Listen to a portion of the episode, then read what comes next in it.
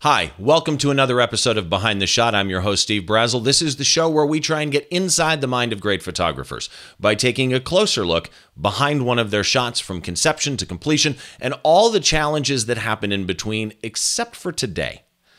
I've realized that one of the most important things behind our shots is our rights. So today, we're going to take a close look at copyright for photographers with the two guys who know it better than almost anybody, Ed Greenberg and Jack Reznicki of the Copyright Zone, on this episode of Behind the Shot.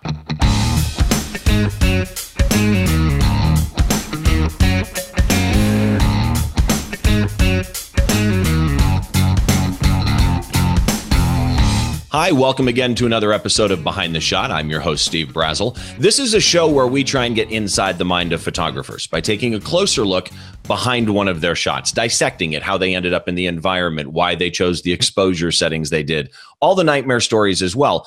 But today is going to be slightly different. Today is a special episode. I have two guests with me today that are the definitive people, as far as I'm concerned, on copyright for photographers. So let me set this up a little bit here.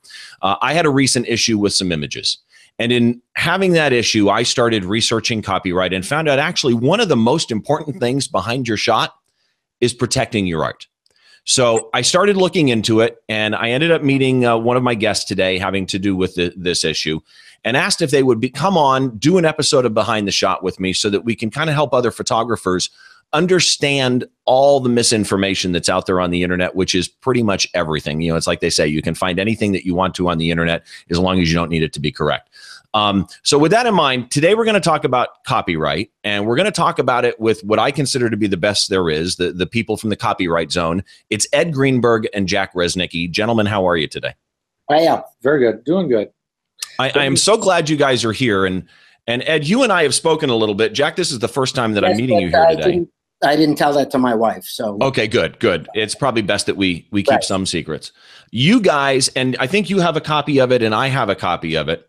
Mm-hmm. You guys are the co-authors of this book. Now, if you start looking up copyright for photographers, and I should probably specify mostly in specifically in the U S type stuff, but if you start looking up copyright for photographers, you're going to find your website, the Copyright Zone.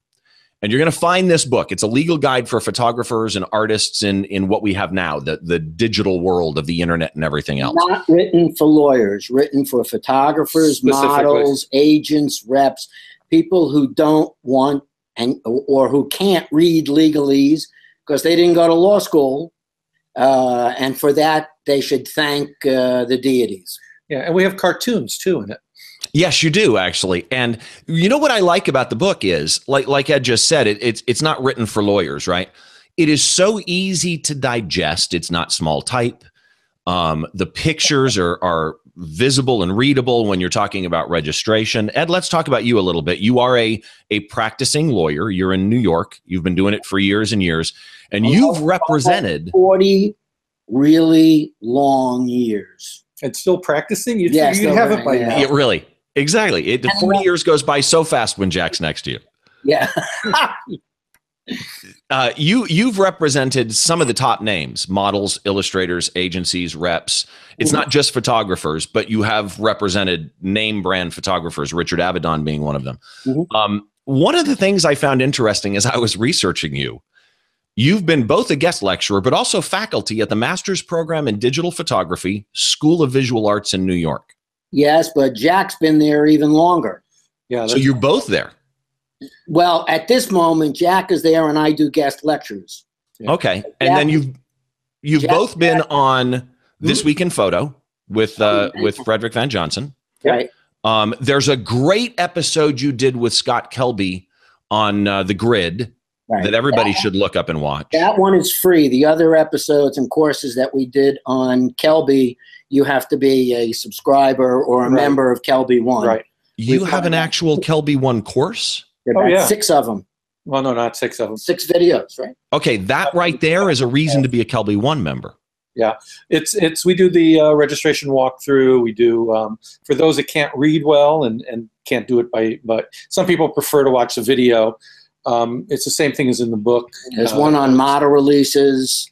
Yeah, that's the one thing. The, the title is The Copyright Zone, but we cover a lot more territory than just the copyright. uh, about copyright. It's it's model releases. It's um, different contracts you should be signing. Second, uh, photographers, um, negotiating uh, a lot of different things. How to find a lawyer, how to find a rep. Uh, there's a large section on wedding photographers because we get a tremendous amount of inquiries and cases involving wedding photography. So really, it's a business course from a legal point of view for photographers. Oh, That's yeah. exactly Absolutely. right. Okay. So, Jack, let's touch on you a little bit. You are a working photographer, mostly commercial work, right? People and, and children, stuff like that? Exactly. Okay. Um, also an educator. You do lectures, you do workshops. I did not know that you were a Photoshop World uh, Dream Team instructor with with my buddy Alan Hess too. Yeah. Um, uh, Wait a minute, you didn't say drink team, did you? Yeah, drink team. Drink? Depends on what's in the glass. Well, he's, no, that's, um, that's my line. I don't care if the glass is half full or half empty. All I care about is what's in the glass. Is what's in the glass. Yes. Um, also, because because now you know why he gets paid by the hour. Um, hard to keep him quiet. Uh, I've also been a uh, Canon um, Explorer of Light since the original uh, inception of the program.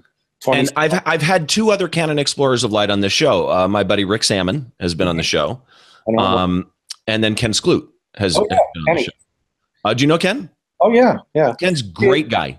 Yeah, the Explorers is a, it's a small group. It's not a lot of us. You, haven't you know what's interesting? Both those episodes were some of my longest episodes because when, it, when a Rick Salmon or a Ken Sklute gives you information, mm-hmm.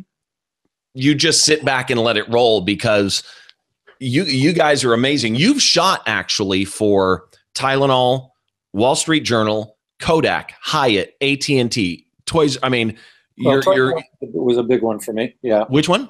Toys R Us. They were Toys R Us. I mean, you've got a resume behind you, but this is the one that stuck out at me when I researched you. Uh-oh. You've had more than one Time Magazine cover. Yeah, I had two. To get one is insane.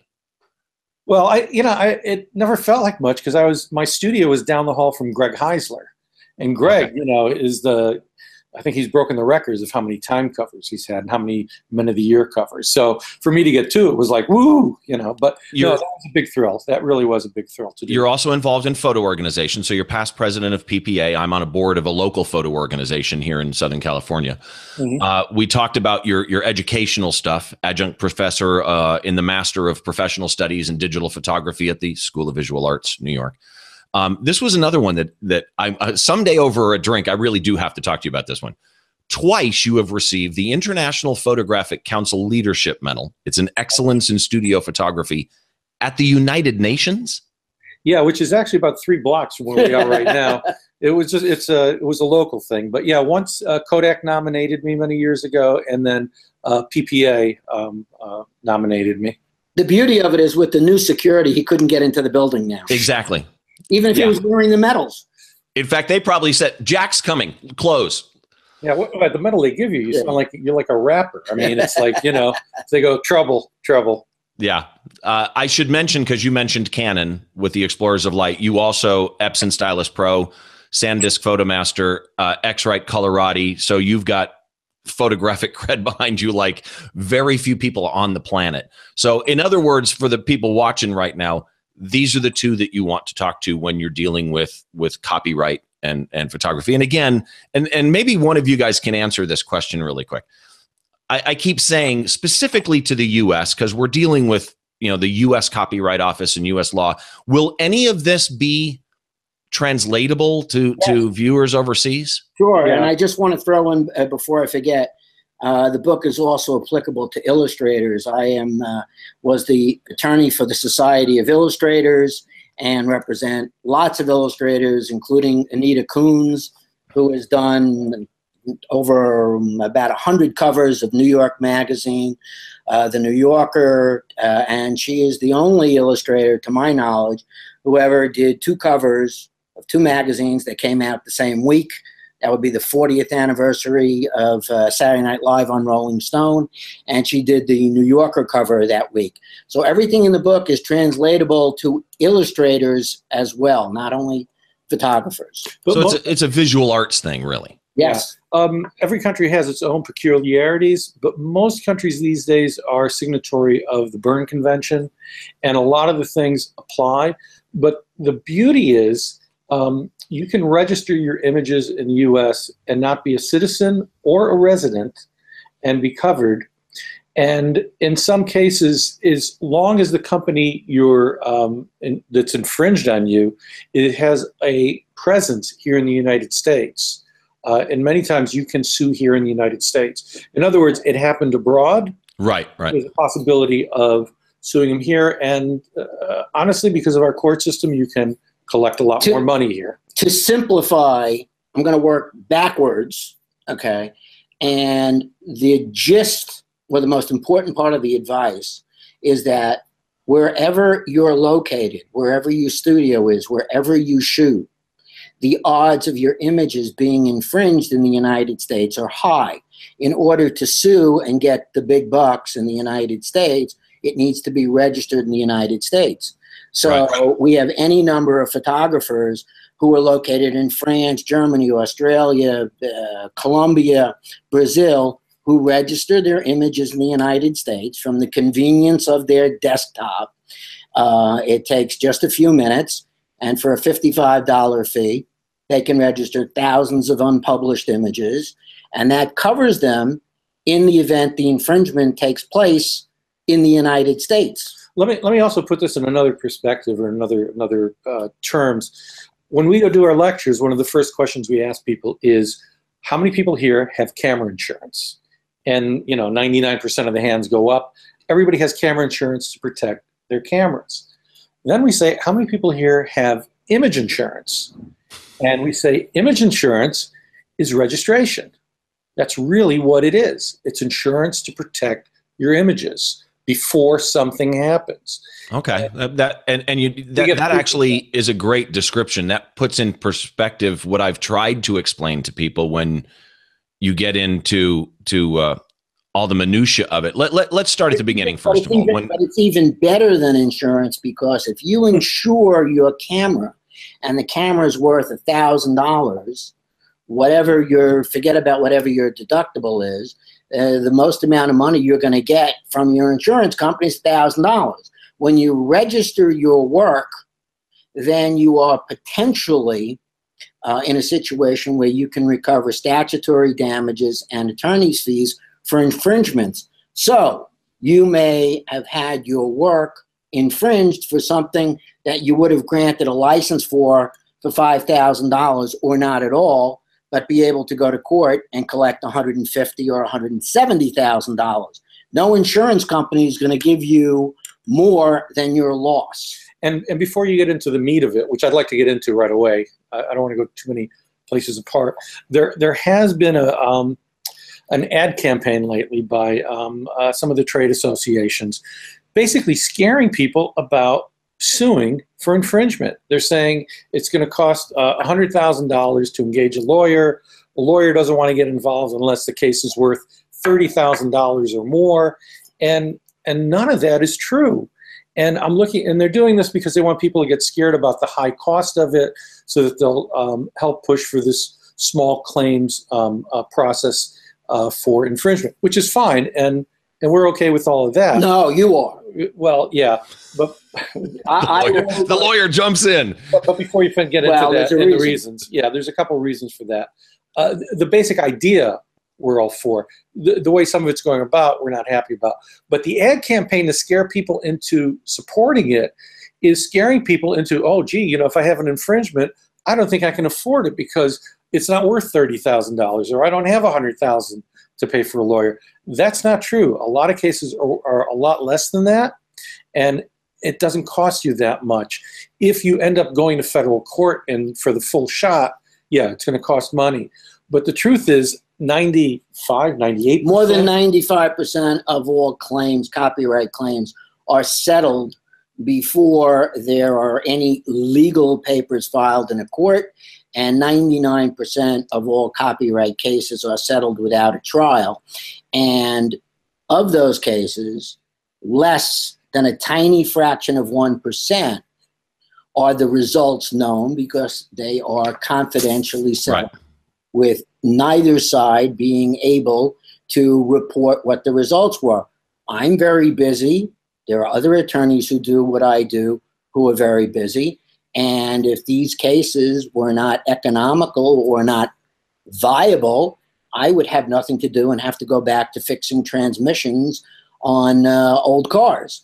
So uh, getting back one other thing to the small claims. Um, we'll never get to thing. This. A few years ago, at the request of the A P A, I wrote a proposal which went to the United States Congress for smaller claims court, which was not a separate court, but suggestion for a separate division of federal court, because all copyright claims have to be in federal court, for cases worth less than one hundred thousand dollars.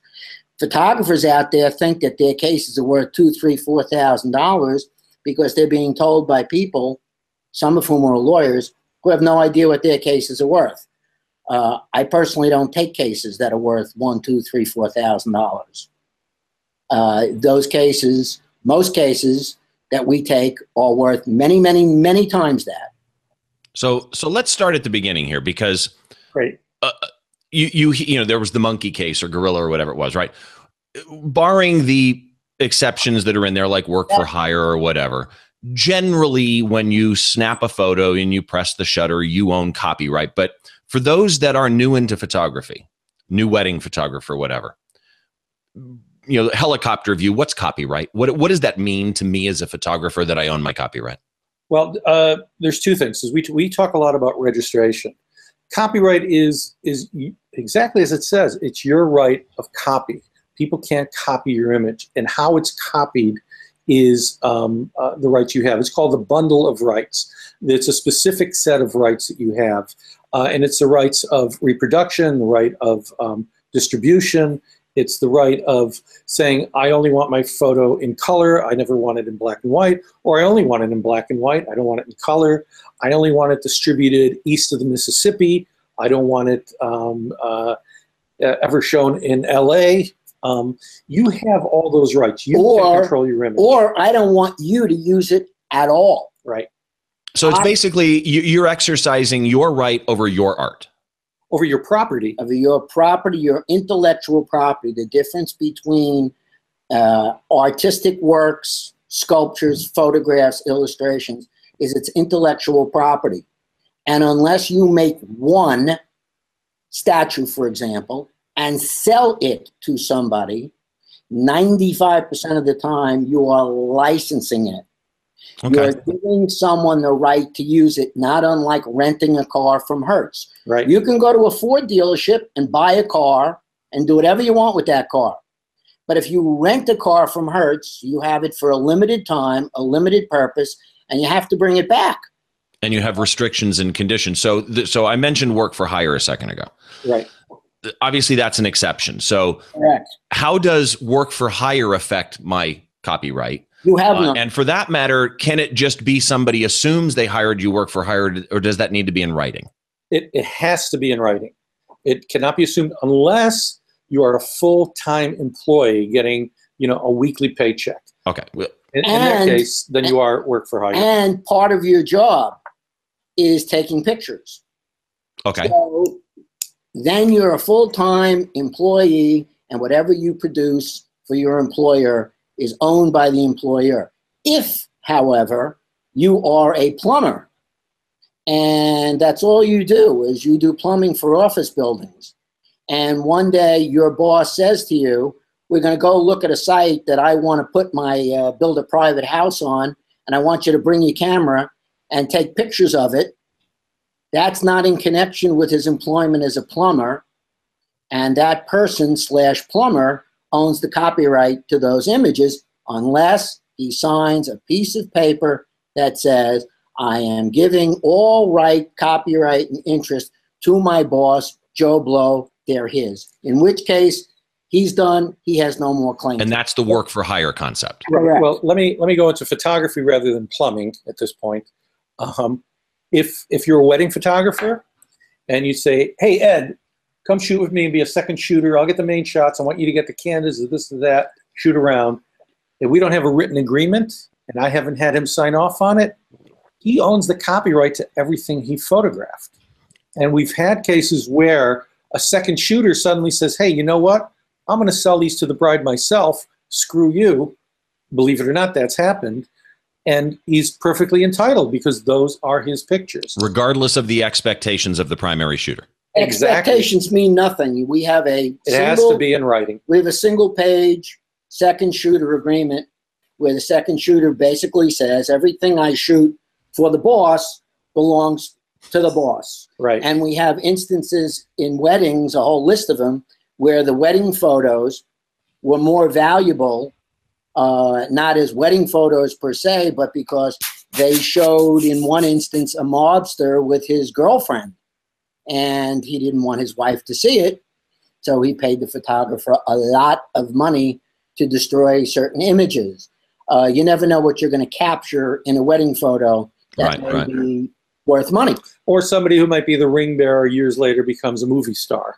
Which is which is part of the reason doing what I do as a concert photographer. I always tell people, always shoot the opening act, because you don't know that you're not going to get a really hungry, unknown band that twenty years from now is Metallica or Rush. So exactly. One of the things you guys started out this conversation with was was registration. I want to touch on that for a second, because I think I told you guys, I, I don't know if we were recording or not at this point, but uh, I had somebody come over recently and say, can you can you walk me through registration? And I tried walking them through it, and their eyes glazed over, and it's not that hard. Chapter two of your book. So if you go buy this book right here, okay, The Copyright Zone, it's on Amazon, and the link will be in the blog post, by the way. Um, there is a step-by-step guide in that book that's the best step-by-step guide I've actually ever seen. Images that you can see and read, but but here's the deal. When you go register your images with the U S Copyright Office, we've talked about what the benefit is of of registering your copyright kind of at the beginning. Is there oh, anything we missed as far as benefit? I want, I want to say one thing. I want to give Jack a compliment, but I want your editor to cut this out of the tape. Okay? I, I will do that. Okay. That section, which is written primarily by Jack, is written for nine-year-olds. So as a result, I, in he my, understands it. In my legal practice, I give that section to my clients who have kids who are infinitely more computer savvy than their parents. And as a family project, I have their nine and ten year old kids register the images taken by mom and dad.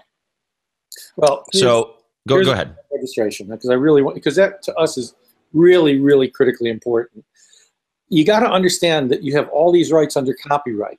And as we explained in the book and we explained in our lectures, your copyright is worth almost a bucket of spit without the registration.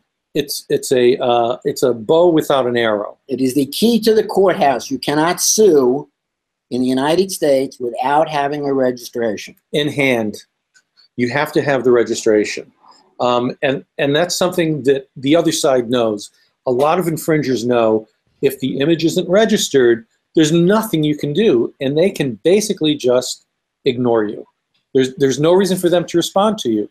If you can't bring them to the courthouse and they know that, they'll simply ignore you. Until I mean, you register. And you can register a shot years after you've taken it. Right. You may limit your remedies and what you can recover, but if you're going to be going to court, you cannot get through the door without the registration. Tribal wisdom of non-lawyers on chat rooms notwithstanding. Yeah, oh, and, I've, and I, I have seen, I, I found threads where Ed is in the, the comment thread, and it's what, some of the most entertaining stuff I've read on the internet to, to watch those conversations. I When I went through registration, I, I'm like a lot of photographers, right? I didn't understand it, um, you know, why I would do it. Finally, I went, okay, I need to register my images, and I I. I went through something known, known as the pilot program, which is is different because it used to be you had to mail stuff in if they had been previously published and were past ninety days. But when I'm going through, it's asking uh, whether or not the images were published or not published. Uh, it's asking whether or not I'm registering them within ninety days or or after ninety days. So my question to you is, when I'm registering Three images, Three months. Just you know, that's one of the that's one of the big mistakes. It sounds like it's not. It, it's getting a little technical. But it's a three-month window, not a ninety-day window. It's done on a birthday calendar. Okay. First of this, it's a first of the next. So if you're running into February, you're losing days. So explain the whole ninety-day thing to me. Th three-month. Three no I'm sorry. Explain the whole, my notes. Uh, explain the whole three-month thing to me. And we go through this all the time. Before, before Jack explains it, we say certain things at lectures, and in one, one lecture that we did for five hours at a university, we told people at the end of the lecture, we're going to ask them questions and they will give us the wrong answers, and they did. And ninety days is one of the myths that we address repeatedly that just will not die. Well, it's okay. Not a myth. It's just a, it's misstating.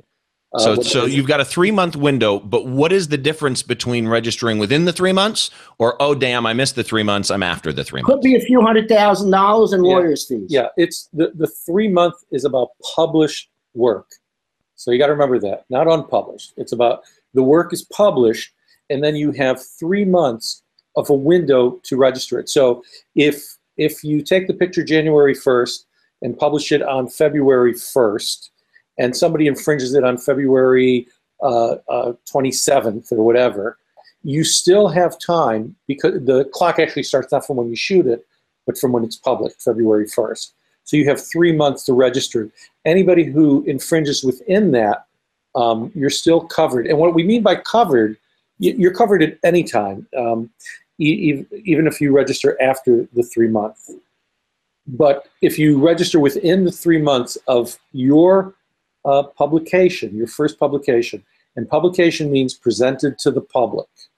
So that would include social media, because this is one of the big things I see on the internet is um, the courts have not decided, and there is no case that says what is published. So Instagram doesn't count. Excuse me. That yeah. the, the the people who say that are not lawyers. They don't read uh, legal publications. And ninety-nine point nine nine nine percent uh, of them have never been in a courtroom in their life for other than jury duty. So let me give you a quick explanation of, in practice, what Jack is talking about. And then, and then I'll get back to registration, because right. there is some stuff so here's still haven't covered. Here's the difference in money. Let's, for argument's sake, say that you agree to shoot the uh, uh, owner of a local ice cream shop. Photograph the local owner. Right. Photograph the local owner. Photograph the owner of a local ice cream shop, and he's going to pay you five hundred dollars. And uh, you take the photograph, and you deliver a print to him or a poster, and he puts it up in the window, and uh, you don't register it for thirty, forty, fifty days. Then you register it. He doesn't pay you.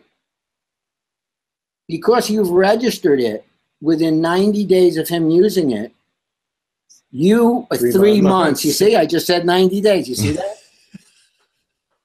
If you've registered it within three months, the limit or the potential for your recovery is not five hundred dollars, which would be your actual damages. But theoretically, if the ice cream store owner said, screw you, I have no intention of paying you, in the discretion of the court, if he willfully used it, knowing he didn't have permission, the court could award you up to one hundred fifty thousand dollars, even though the job was a five hundred dollar job, plus attorney's fees. So, so, so jump to the after after three months then. What if I register it? What if that same scenario happens, but I register at the four-month mark? Then you're looking at five hundred dollars. Okay. In, under those facts. Now, sometimes, and people should look at our blog, two cases. One is Andrew Paul Leonard, and the other is a, uh, a plant case that we just posted the other day, actual damages without statutory damages. Andrew Paul Leonard was awarded two million dollars, which was sustained on appeal or upheld on appeal with no statutory damages. Those were actual damages. In another case, nine hundred thousand dollars were, were awarded, only a portion of which were statutory damages. So if you are a photographer of the stature of, the stature of let's say, a Richard Avedon, you may not care about statutory damages because you routinely get a million dollars. Yeah, but, but that covers less than one-tenth of one percent of all photographers. The, what we really try and tell people is register your images before they're published. One, it's easier. It's not as many hoops to jump through. You don't have to name everything so specifically for the Copyright Office. Um, and you can do, I've done as many as thirteen thousand images on one registration. I, I was told, maybe it's because I'm doing published, but I was told I had to limit it to seven hundred fifty. Correct. Published. Published. Okay. Unpublished. So if they're unpublished, there's virtually no limit? Uh, no, there is a size limit at a certain point uh, as, as far file as size. File size. Two, um, it needs to be an orderly registration. So if you, it's the stuff I've done has been one particular theme. The thirteen thousand was a, a trip to Africa. Right. Okay. I've had others that have been, you know, a job or something. It's going to be eight thousand images and things like and that. And tell them how much you paid, Jack. Well, at that time it was thirty-five dollars, but now, now it's fifty-five dollars. Yeah, now it's fifty-five bucks. I do. What? I did when I caught up. I did. I did. I went back and did each year. Now, right. One of the things with published images also is they all have to be from the same calendar year. Yeah, well, going back. So, say again. Let's not confuse the audience yet. On unpublished image, the another myth that will not die is people believe it's fifty-five dollars per image. It is fifty-five dollars per submission. Now, one area where Jack and I have a disagreement on, and this is practice, you know, it's a question of your practice. If you, if one of my photographers does high fashion and she shoots for every major makeup company. So if she were to do a job for, let's say, Revlon, and she were to create one hundred pictures, one hundred photos, I would want her to register that job separately for a grand total of fifty-five dollars, because those pictures are already valuable because Revlon or Maybelline is paying her lots of money. So when you're shooting a defined uh, job or an assignment job, register that job, as opposed to what Jack was saying, where he's touring Africa and he's shooting pictures that suits his fancy, not on assignment for a client. Suits my fancy? Yeah, suits your fancy. So, so let me clarify something then. Um, like in my case where I'm going back and I'm catching up because I had never registered before. So I'm registering images from two thousand nine in a batch, from two thousand ten in a batch, because published images going back like that, you have to do one year at a time, two thousand eleven in a batch and so on and so forth. And I spent, you know, four hundred fifty, five hundred bucks doing the, the batches. I register them, let's say hypothetically January twenty seventeen, but then I find an infringement that happened before I registered them, well before, but they were published years ago. I'm limited to actual damages, even though they're registered. Every one, one, one thing that I do want to emphasize on this, it, it's hard to come up with a situation and then apply it to everything. As okay. I've learned from Ed over and over again, everything is very fact specific. Yeah. So let me give you, let me give you a, and our examples are all actual examples because real, real life. We've basically, I hate this cliche, but it's true. We've seen it all. So, for example, well, not all. We've seen most of it. For example, and I'll, I'm changing the facts very slightly. A photographer takes a photograph of a very, very famous sports figure in, let's use your dates, two thousand fifteen. He then retires, and he retires to um, Scotland. He does not have a television set. He has no interest in sports whatsoever.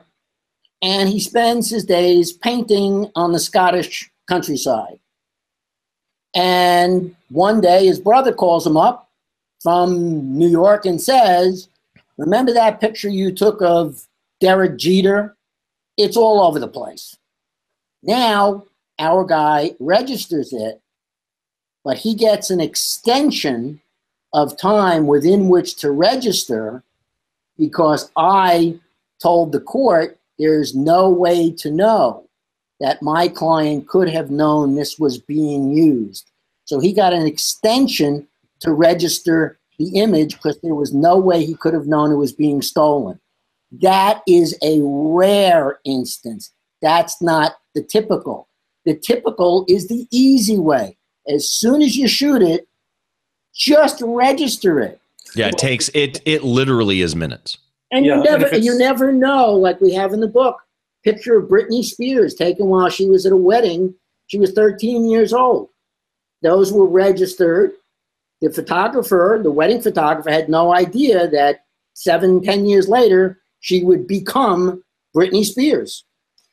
It, so, it, Jack, you were going to say something to, to finish up uh, registration here? I long forgot what it was, but no, let me, let me uh, read. regroup uh, here and, and think about it um, and, and the dates and stuff. It, it's, again, easier to register. um, before they're published.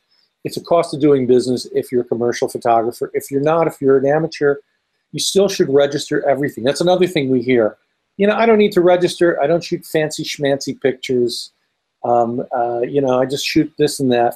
Those images get ripped off too. And when they get ripped off, it's your, those pictures are just as valuable as if it was a Richard Avedon. Um, those pictures are copyrighted, and if it's infringed, it's infringed, and you're entitled for all the same monies uh, and everything. Um, the, the important thing about registration is just doing it. Thinking about it is harder than actually going through the process. Sort of like do, your laundry. You can recover. Thinking about doing your laundry is harder than actually doing it. You can well, and make it part of your workflow, basically. It has to become a regular part of your workflow. And you can recover a lot more money. By the way, pictures taken by famous photographers like Mel Sikolsky or Richard Avedon or Bruce Weber are infringed far less often than generic stock lifestyle photos. eighty percent of our cases involve lifestyle generic photos because their very flexibility lends themselves to being resolved. So while I've had cases against Rick Ross and uh, Russell Simmons and involving athletes and rappers and so on and so forth, those are the ones that get people's attention. The more typical photograph that's going to get ripped off is a father and son in a pickup truck on their way to a Little League game, or an extremely well-dressed black couple getting out of a limo on their way into a, uh, a wedding. Those kinds of photos can be used by catering halls, by travel uh, companies, frames, frames, anything, because they are generic. They're more right. vanilla. And um, and I keep losing my train of thought. Registration. If you register, if you register late, can it cost you money? Yes, it can cost you a lot of money, and your attorney will be able will not be able to get you statutory damages or attorney's fees if you register late. So just register when you shoot them. The, the other thing, too, is, is, and the number one bad piece of advice we hear from people on the internet when somebody's been infringed, and I can guarantee you somebody's going to give this piece of information, send an invoice. Send them an invoice for two times, three times, ten times the amount. It means absolutely nothing. If it means anything, it means you just painted yourself into a corner. Because if that letter comes up, or, you, or that invoice comes up, because you decide you're going to hire a lawyer to sue, it's going to come up in court, and the judge is going to say, well, you only asked for, for five hundred dollars here. Why are you suing for ten thousand dollars? At which right. point I have to explain to the judge that the photographer did not know his rights. Or, or, or right, that's the nice way to say it. What he's right. really saying is, my client's an idiot. Right. So how would you, how would anybody possibly know what the value of the infringement is upon seeing a single infringement? If I'm walking down the street and I'm a photographer and I see the photo in Home Depot in Plainview, Long Island, how do I know it's not in Home Depot in Fresno or Dallas? Right, right, right. How do I know Stanley Tool is not using it in a television commercial in conjunction with Home Depot? Or Fred Tool. Well, right. Anybody. So um, it's you, the job of the attorney to ascertain all the usages.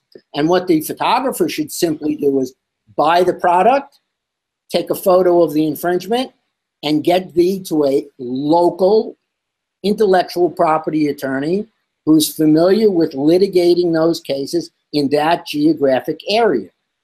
Yeah, um, yeah, and make sure that you research the lawyer. I, unfortunately, I've been running across some lawyers who uh, have been advertising for some of this work, and um, I have to tell you, it's been a little scary. And we know that because the mistakes end up sometimes in Ed's office. They come to me after the first attorney, who's usually a door lawyer, meaning they'll take any case that comes through the door. Uh, lawyers, believe it or not, uh, a lot of them have nothing to do. They know nothing about these cases, and worse, they know nothing about what they're actually worth. You need an attorney who actually goes into your local courts, deals with local judges and federal magistrates, and knows what these infringements are worth in the marketplace, if you will, of the courthouse located in Los Angeles, Las Vegas, Houston, Podunk, or New York City. There's a lot of really good lawyers out there who handle these types of cases. The trick is there's also a bunch, unfortunately, that we've been running across suddenly um, uh, because they're just looking for work. Ask, we have it in, in our blog, and I think we have it even in the book, yes. too, about how to research lawyers. Okay, okay good, good, good. And one of the things is find out what cases they've actually litigated. Are they litigators, or are they what Ed calls pioneers? They're early settlers. Um, but this is the other thing about not sending in an invoice. The other thing, too, is photographers then will send a letter to a client saying, oh, you used my image, and they try and make them feel guilty about it. It's, it's business. They don't feel guilty about it. What we recommend people to do is hire a lawyer, send a lawyer letter. The difference between a letter coming from you um, means uh, nothing. Um, but when it comes on a lawyer's letterhead, and I'll hire Ed not to not to sue somebody necessarily sometimes, to put the fear of God into them. And, and when they get a lawyer letter saying this is a registered image, and that's important, from a lawyer on a lawyer head letter, I got news for you. I'm going to settle that generally pretty, pretty quickly. And that's all it takes. I'm not hiring a lawyer to, you know, to go in and, and, and go to court necessarily. One of our most popular articles, which is in the blog, is called Head Fakes and Other Lawyer Tricks. Yeah, this is this is a great one that, it's, that we, we recommend people all the time to read. It's what defense lawyers do when they get a letter from a photographer. It's the tricks employed by the other side to make sure that they don't pay photographers, knowing full well that statistically ninety-eight percent of photographers don't pursue infringements, and therefore their crime pays. And it tells you, the article goes through how it's done. And the first and key uh, issue is that if a client slash infringer gets a letter from a photographer without a copyright registration, most of those infringers, if they have a brain, will give it to their attorney, and the attorney will uh, basically put it in a folder and say, wait, because if we do nothing, the odds are overwhelming, you'll never hear from them again. Yeah, it's, it's one of those sad things. The interesting thing on how we got this information is Ed had to go to classes to, as every lawyer, to maintain his license. Right. And this class was what to do if your client infringes. And I think it's surprising to artists and photographers to hear that some companies employ risk assessment people to do a risk assessment on, well, if we infringe, w what is our liability? And for some companies, it's a way of doing business. They figure that if they have to settle with one out of uh, fifty or a hundred, it's cost effective for them just to do what they do. There was an editor there from a well-known documentary filmmaker who said, and I can't mention the name now because I have people who now work for that well-known documentary filmmaker, and she said in a room full of a hundred some odd lawyers, she said, we'll make every effort to find out whether, they're, whether the copyright holder is alive. We'll try to locate him or her. But if we can't, and we really want to use that picture of uh, Louis Armstrong or uh, uh, Lou Gehrig, we're going to use it, and if, as and when we get a letter, we'll write a check. So let me, and, and let, was there anything else you wanted to touch on on copyright registration, Jack, before I moved on? Uh, I'm trying to think just, it's, it's simple. I mean, because it's such a deep subject, obviously we can't cover all of it here, but just so happens there's a book. We just happen to have, well, hopefully you're enjoying the movie too, as, as we're here. Um, no, the, the things on registration again is just uh, if you register before the infringement, you're entitled to statutory damages. You're entitled you're entitled to your lawyer fees, and that usually scares the heck out of the other side. Um, let, let me clarify that, something. Something interesting. Something. Let me interrupt you. Uh, okay. I've done maybe once in my life. That gives you the uh, opportunity to be to walk into a lawyer's office with a smile. Because that means you're walking into a lawyer's office knowing that you're in control, that the odds are that you're the one who's likely to get money as opposed to the one getting sued.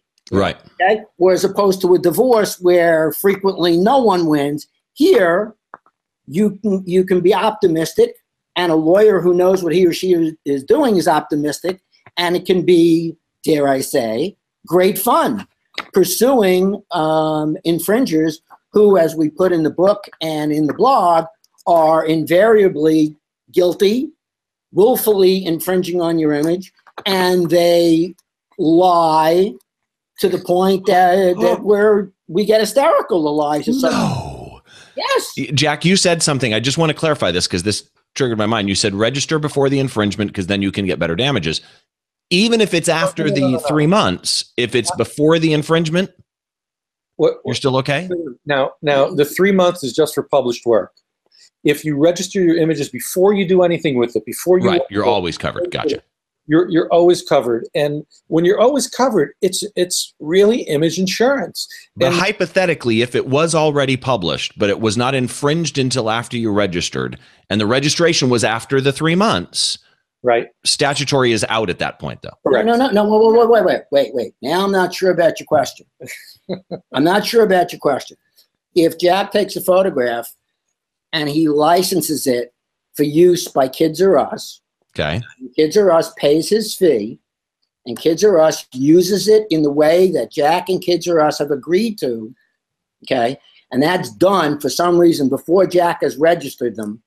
Not likely, but let's say it did. Jack is not gonna have a claim against Kids R Us.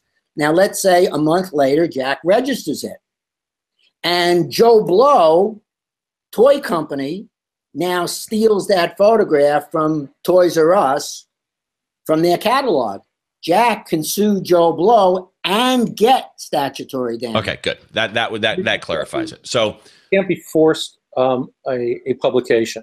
So let's say I did a job for Kids R Us, and the art director um, quit, took my images, and then used a picture that wasn't in the original thing, but from the take. In other words, it was unpublished. He publishes it somewhere, and I find out six months later. Doesn't matter. I can't be forced a publication in that case. I mean, I think we're getting into the weeds a little bit. Yeah, yeah, we're going, we're going deep. But it, it, it clarifies. I think we've clarified for a lot of people that the bottom line is register. Don't listen to the people who say, because I've seen this one, doesn't matter. You already own your copyright. No, go you, register you your images. That's yeah. So let, let's move to model releases, because this this is one that I think is short and fast and easy in most cases. But uh, yeah, exactly. And the comedy kicks in. Um, so obviously, there are cases where you need a model release. Uh, there are cases you don't need a model release. There are now, you know, written model releases or model release apps, which you discussed on that Kelby One, the Grid one. Um, great, great topic, actually, on model release apps on that one. Um, but then there's also those specific scenarios, like the, the one that I've seen, heard, and know people who've dealt with is in a book scenario where a cover, a photo on a cover of a book is different than a photo that's inside of a book. That depends. Because one now is marketing, advertising on, a, on an end cap in a bookstore type thing. And, no and I could be completely wrong. So explain model releases and when, why people need them. There's no one size fits all. Let's start from the easy answer. Always, all the time, without exception, without even thinking about it, always get a signed, written model release all the time, always. In the time it takes to think about whether you need one, you would have already had one. Now, I've had clients who get commissioned to do the cover of a book written by famous person. So they do a portrait of famous person. They get paid for that image, and they license that image for use only on that book, hardcover and softcover editions. Now, if you're using a photograph for editorial purposes, then you don't need a model release. So for example, if I take a photograph of Jack crossing the street in forty-second street amongst a huge traffic jam and license that photo to the New York Daily News saying, look at this traffic jam, Jack can't sue me. If I use that picture against Jack's will and say, this is famous photographer Jack Reznicki who uses Canon cameras, and that's a Canon camera on his shoulder, and if he didn't endorse Canon camera, he would sue me. He would need a mo- I would need a model release. When it's used for trade, commercial purposes, branding, to steer eyeballs to a site, right. You need a model release. So therefore, rather than thinking about whether to get one, just get one. Okay, so that brings me then, you said written. What about the the apps that are so popular now? The apps, the it's like saying, how good is a car without looking at the engine? The app is just the medium. I could give you a piece of paper that has a model release on it that's worthless. Paper model releases, when the contents are correct, are far better than apps which have correct contents, because it is difficult to forge or alter paper. It is difficult and takes real talent to forge a signature, to adjust, manipulate an app. Well, anybody who knows Photoshop can do it. Any six-year-old can do it. So if I have a photographer on the witness stand and I'm representing a model and the model says, this isn't what I agreed to, I asked the photographer, do you know Photoshop? He says, yes. I said, you could put my head on the top of the Eiffel Tower, right? He says, right. I said, how does the jury know you didn't move a comma? How does the jury know you didn't move a word? When it's on paper, it's far superior evidence. Having said that, an app with correct contents is better than nothing. Yeah. And, and be aware, there are model releases in your book. Yeah, right. There are. And there's certain wordings, like in, in most states, it's the first thing people put in is for valuable consideration here and acknowledged.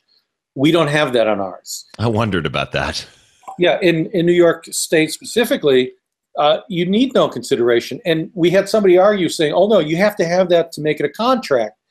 No, a release is not a contract. In, a release is a release. It's a completely different animal. Every state is different, and we urge, and the reason why some of these forms are not, particularly the invoices, are not in downloadable form, is we urge people in the book to see a local lawyer to make sure that the invoices conform with your state's laws. In New York, you can charge a point and a half percent per month interest on an unpaid balance. In other states, you can get more or less. Well, let me jump over to releases again. I go down the street on, on my block, and I've had it a while back. They do a lot of filming. I'm, I'm near uh, Tudor City, and they love to film there because they can close it off.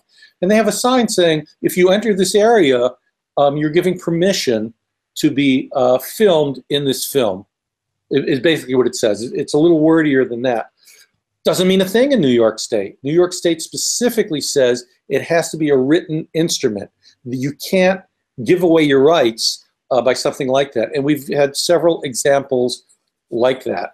Um, every every state is slightly different, but generally, if you get a written release, that's your best bet. That's your best bet, and not just a blanket release. Sometimes we tell people, if it's a situation that can be considered a sensitive issue, make sure it's spelled out in plain English. It doesn't have to be lawyerese.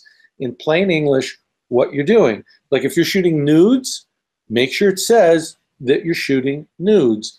Um, if you're doing something where you're depicting a child in a, um, um, how would you say, uh, what type of situation would you say it? Well, there are certain situations where you cannot get a release. From even the parent? Even from the parent. If you wanted to photograph a child, and I had a case where the child was portrayed as a methamphetamine addict.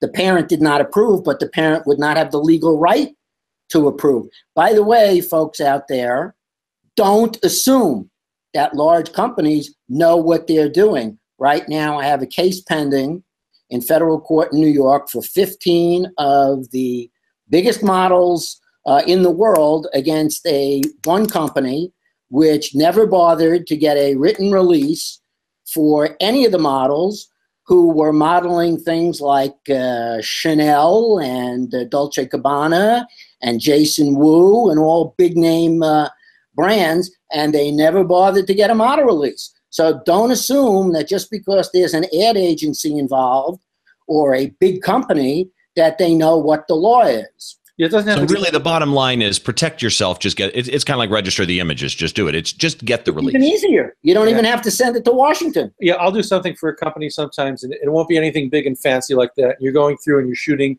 um, uh, let's say, bankers or real estate agents at a company or or workers in a factory. Um, and you're shooting it for, for their annual report or whatever, brochure. and you're with the P R people, and you say, well, I need to get releases on every week. You say, oh, no, we don't need releases. They work for us. And you're going, well, what happens if it gets published and they go work for somebody else next week, or they get laid off and now their picture is in your annual report? What's going to happen? And the P R guys sort of like look at you and glaze over a little, said, yeah, maybe we should get a release. Yeah, okay. Um, so know, I'm going to move into something kind of specific to what I do, because this is one of the areas when I when I mentioned that I was going to talk to you guys, um, I had a bunch of people ask me questions, and then I had all those questions that I see that everybody just spouts out answers as though they know, right? And oh, I'm going to steal that phrase. Oh my gosh, it's amazing the stuff that I see written on the web. You won't notice we are stealing that phrase. So I'm a concert photographer, and in a concert photography scenario, we're usually shooting for media for, for editorial use. We can't go up to the lead singer of a major band and go, excuse me, can you sign this photo release so that I can, you know, use it in my portfolio or whatever. So let's just make the assumption that you're shooting a concert and you don't have a model release because you don't, but quite often we have to sign releases, photo releases. Let me interrupt you before you proceed, because we did a big article on Taylor, on a Taylor Swift case. Bands and venues vary. So I represent members of Leonard Skinnard and the B fifty-twos, and their photo agreements may not be the same as that of Paul McCartney or Joe right. and the Rockers. Also, venues have their own rules, and to confuse matters even more, the National Hockey League, the National Basketball Association, and a rock concert may all be held in the same venue. Let's pick one at random, the Staples Center. And each one of those performers or leagues have different rules. Sometimes the venue has rules which supersede all the other ones. So well, and, and most of those photo releases, when you see them, though, they're fairly understandable. And there's releases of bands, no yeah. names being mentioned, that I won't sign. Right. And then there's the normal editorial release that I sign. But let's right. make the assumption you go to shoot a concert at venue A, mm-hmm. and neither the venue or the band has a release. And one of the common things that is stated on the web is, you still have the right to sell fine art pieces. And I see it everywhere, and it's always been my understanding it's true. So my question is, one, you're shooting Metallica for editorial purposes. Let's say there was no release signed by for any entity, mm-hmm.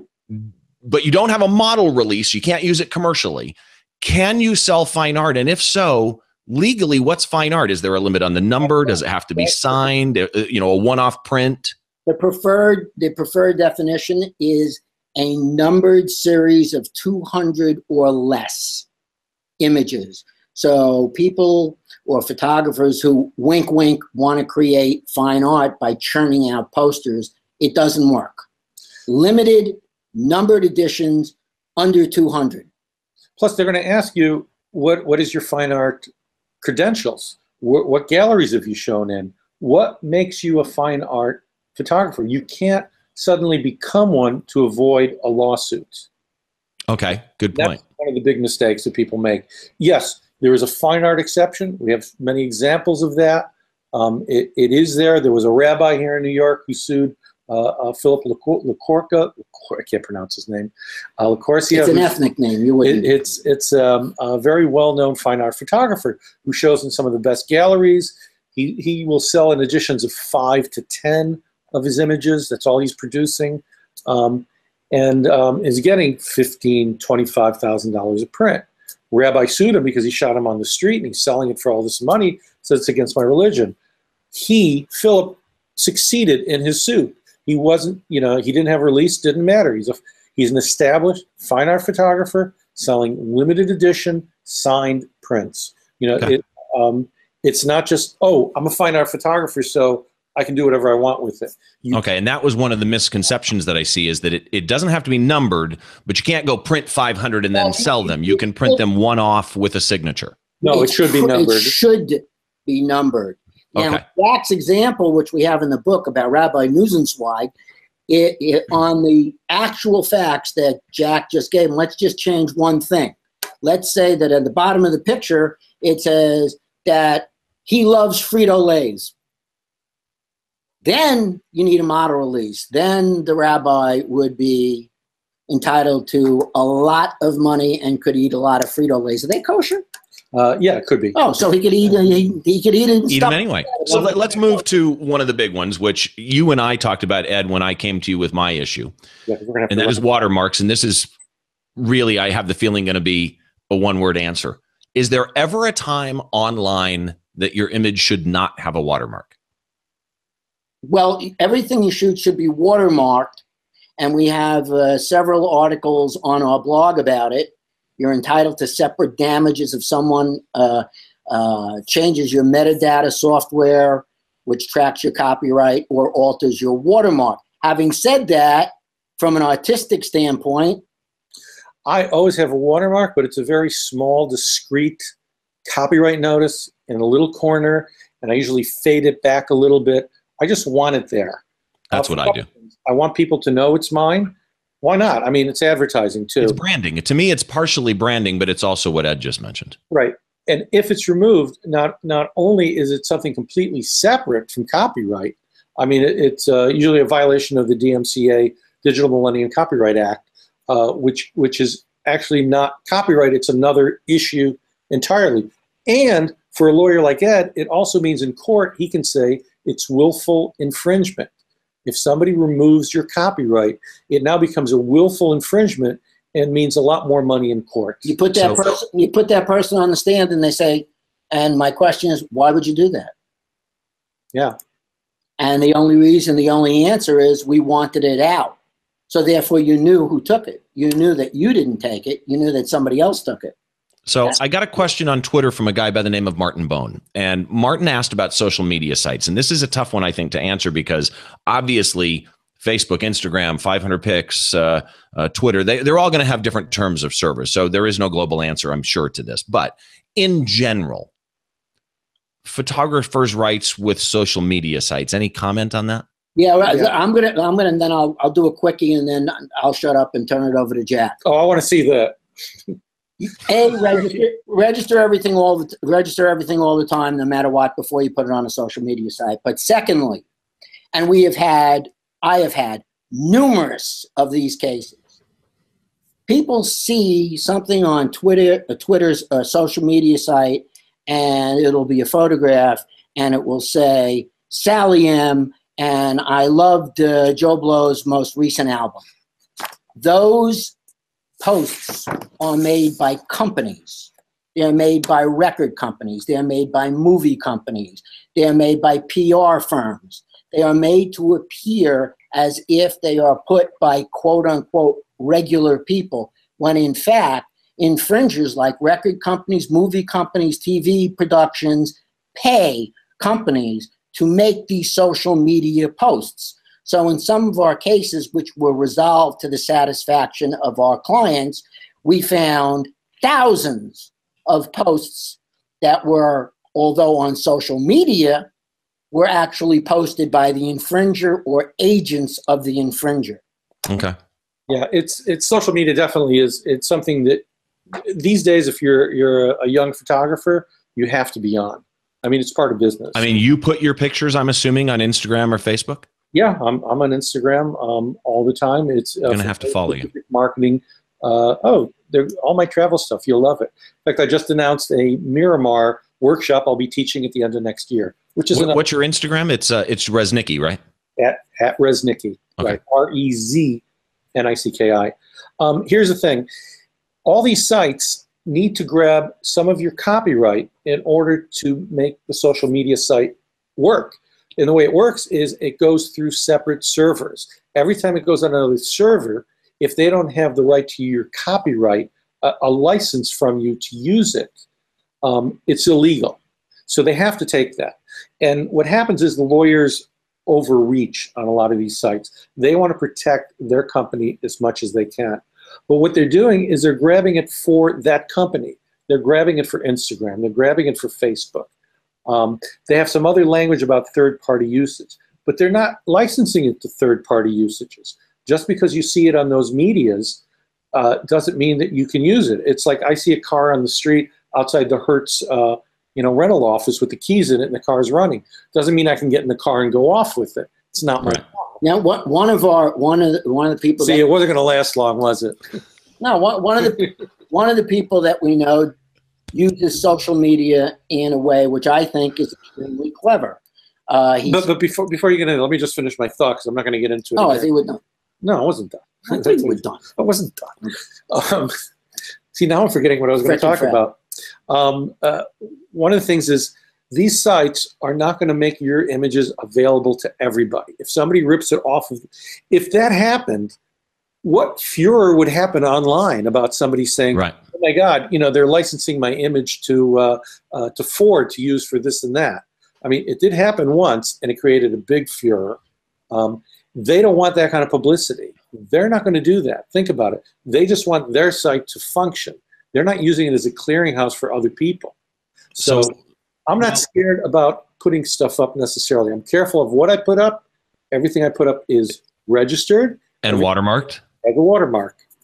And, so, and, and honestly, you put stuff online. There's, there's one other thing I just want to get across. A lot of people, they get online, they're upset. They've been violated. Their image has been stolen. Honestly, something like that happens to me most of the time. All I hear is ka-ching. I just turn it over to Ed. It's a real simple process for me. I, I know it's registered. If it's somebody I know we can get to like that, I'm going to be collecting a check. There's no question about it. So it's not a fearful thing for me. So here's the question then. What is the best way? Because uh, I don't want to get into the weeds on the, the Pixie and, and Tin Eye conversation. Oh, uh, you definitely uh, want to talk to about Pixie yeah. to me. Yeah. yeah. Um, and go, go research Ed Greenberg and Pixie, and you'll just find, seriously, some great posts. So what is the best way to find infringements? And when you find them, what what is the deciding factor on how far you want to go? I mean, in some cases, you is there ever a case you just go, I, I'm going to try and settle, but I don't really want to go to court if it goes that far? Sure. Yeah, sure. We, there are many ways to find infringements, including a simple Google image search, having your buddies, comrades, and friends and models who participated in the shoot look out for them. We have in my office our own system. I represent a stock agency who has hired a super geek somewhere in Asia, whose name I don't know, who has skills that are superior to any uh, Tin Eye or Pixie or any of those uh, search firms. Remember, search firms only search the web. My best cases have been instances where photographs were used on shower curtains, rugs, boxes, T-shirts, uh, memorabilia, which never appeared on the web. So um, to rely on a search firm and only the web is simply not good enough. Let me go back real quick about one thing on social media. One of, uh, one of our clients did something very, very clever. Um, he shot, let's say, behind the scenes. They were doing, uh, I'm just going to make up a show, Saturday Night Live. And he was shooting behind the scenes. And he did a lot of pictures, which he posted on social media, with him and cast members. None of those images, if stolen, were of any value at all. What it did was it branded him as the guy picked by Saturday Night Live to shoot behind the scenes. So there he is standing next to Tina Fey. And it branded him, but that's not an image that anybody is going to steal. Right, right. Yeah, okay, so social media. Go, go ahead, Jack. No, no, it's just uh, one of the reasons to be on social media. I mean, it's, it's a different animal these days. It's marketing. So I, I, I've got to get this one question in because Troy Miller also hit me up on the web, and he brought up an interesting one, being as how it's copyright. You know, the word copy is in there. And, you know, we've heard with the Obama campaign and everything a number of years ago where somebody took somebody's art and they modified it and changed it. And this is a deep thing. I don't want to get too into it. He brought up an interesting scenario.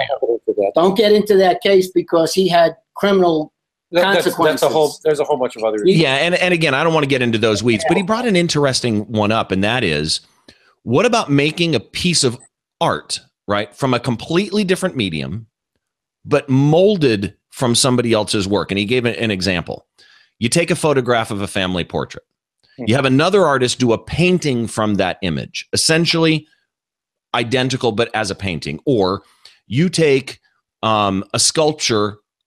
You have a photograph of an eagle and you make a sculpture based on that, the, the eagle that was in that photograph. You can clearly see the sculpture matches the eagle that was in the photograph. Is that a copyright infringement? Yes. Yes. And we'll go all the way back to your bundle of rights. One of your rights is called derivatives. Those are all considered derivatives. And it's an issue that, that I lecture when we're together. I have a whole section on derivatives because everybody brings up um, all these guys now that are appropriation artists. And they get sued. Um, and why do they get away with some of it? Because they don't get sued. Um, what's the famous one with Sam Abel's shot of the Marlboro Man? Um, the Marlboro Man. The Marlboro Man. Uh, he answered his own question. By what's the name? The artist Prince. is Prince, Richard Prince. Prince. And people say, oh, you know, well, um, uh, Prince got away with it, and, and he won, and he won this case, and he won the one with Carey, uh, um, Patrick Carey, uh, that yeah. case. He didn't win that case. It was settled. Um, and the one with the Marlboro Man, the reason he got away with it is the photographer sold his copyright. It was a work for hire for Marlboro, which is what happens in those days. If you did cigarette ads, you gave away your copyright to the cigarette company. They had no reason to sue. They saw it as free advertising. That's why he got away with it. Doesn't mean the photographer was happy about it. Um, and the one with um, um, uh, Carey and Prince, where, where he appropriated the stuff, it went to one court where Prince lost terribly. And then uh, in appellate court, it was a split decision. They said, well, these are okay, but these aren't, so we're going to send it back again. And when that happened, he settled. Um, Andy Warhol was sued by three different photographers for a series he did. Um, uh, Patricia Caulfield and, and Flowers, and uh, one of the J F K uh, funeral, and uh, race riots by somebody else. Those three photographers on three different things sued him. What does his lawyer say? They're going to win. Andy settled. After that, he realized all he had to do was ask permission. Right. People either gave it to him, or if it was somebody like Disney, he simply licensed it. In the most simple, in the most simple terms, if Jack takes a photograph of anything and Anita Coons were to paint over it with watercolor or oil, whatever medium, without Jack's permission, that's copyright infringement. Jack may say, Anita, I'd love for you to turn this into an oil painting, and we'll sell a limited edition, and we'll split the money, in which case everything's fine. One, one last example on that. There was a trade association, which I won't name, in their April uh, Copyright Awareness Month issue, yes, put a copyright infringement on the cover of the magazine. Right. It was a ripoff of a, I'm sorry, I shouldn't say ripoff. It was, um, it was a Norman Rockwell painting. I knew it right away. And they said, oh, it was homage or, you know, influenced by Norman Rockwell. No, it wasn't. We did an article on our blog, the copyright zone dot com, on this issue, uh, and we show the magazine and Norman Rockwell's image. And I came up with fifteen points of similarity, uh, just barely got started with it, explaining this is the way a, a lawyer in court is going to dissect it. And as we said, you could never say absolutely what a court is going to decide or a jury is going to decide in these cases, but this looked pretty obvious that it was an infringement. Um, so th you, you just mentioned the Copyright Zone, which right. is where I want to want to finish at. You guys still post to the blog at the Copyright Zone, right? Yeah, we're, we're infrequent on it, but I got to tell you, it's a wonderful source of really great articles. Head Fakes is, is a really good one. How to Hire a Lawyer. We'll talk about individual cases that come up in the news, and a lot of misconceptions of things that are out there. I lost a, I lost a couple hours one day going through that site. Um, you lost them? Yeah, I lost, never found him again, uh, and I'm trying to find a lawyer to get him back for me. Um, copyright zone dot com uh, is where you can find either Ed or Jack, but uh, I don't know. Ed, do you have any social media sites people can find you at?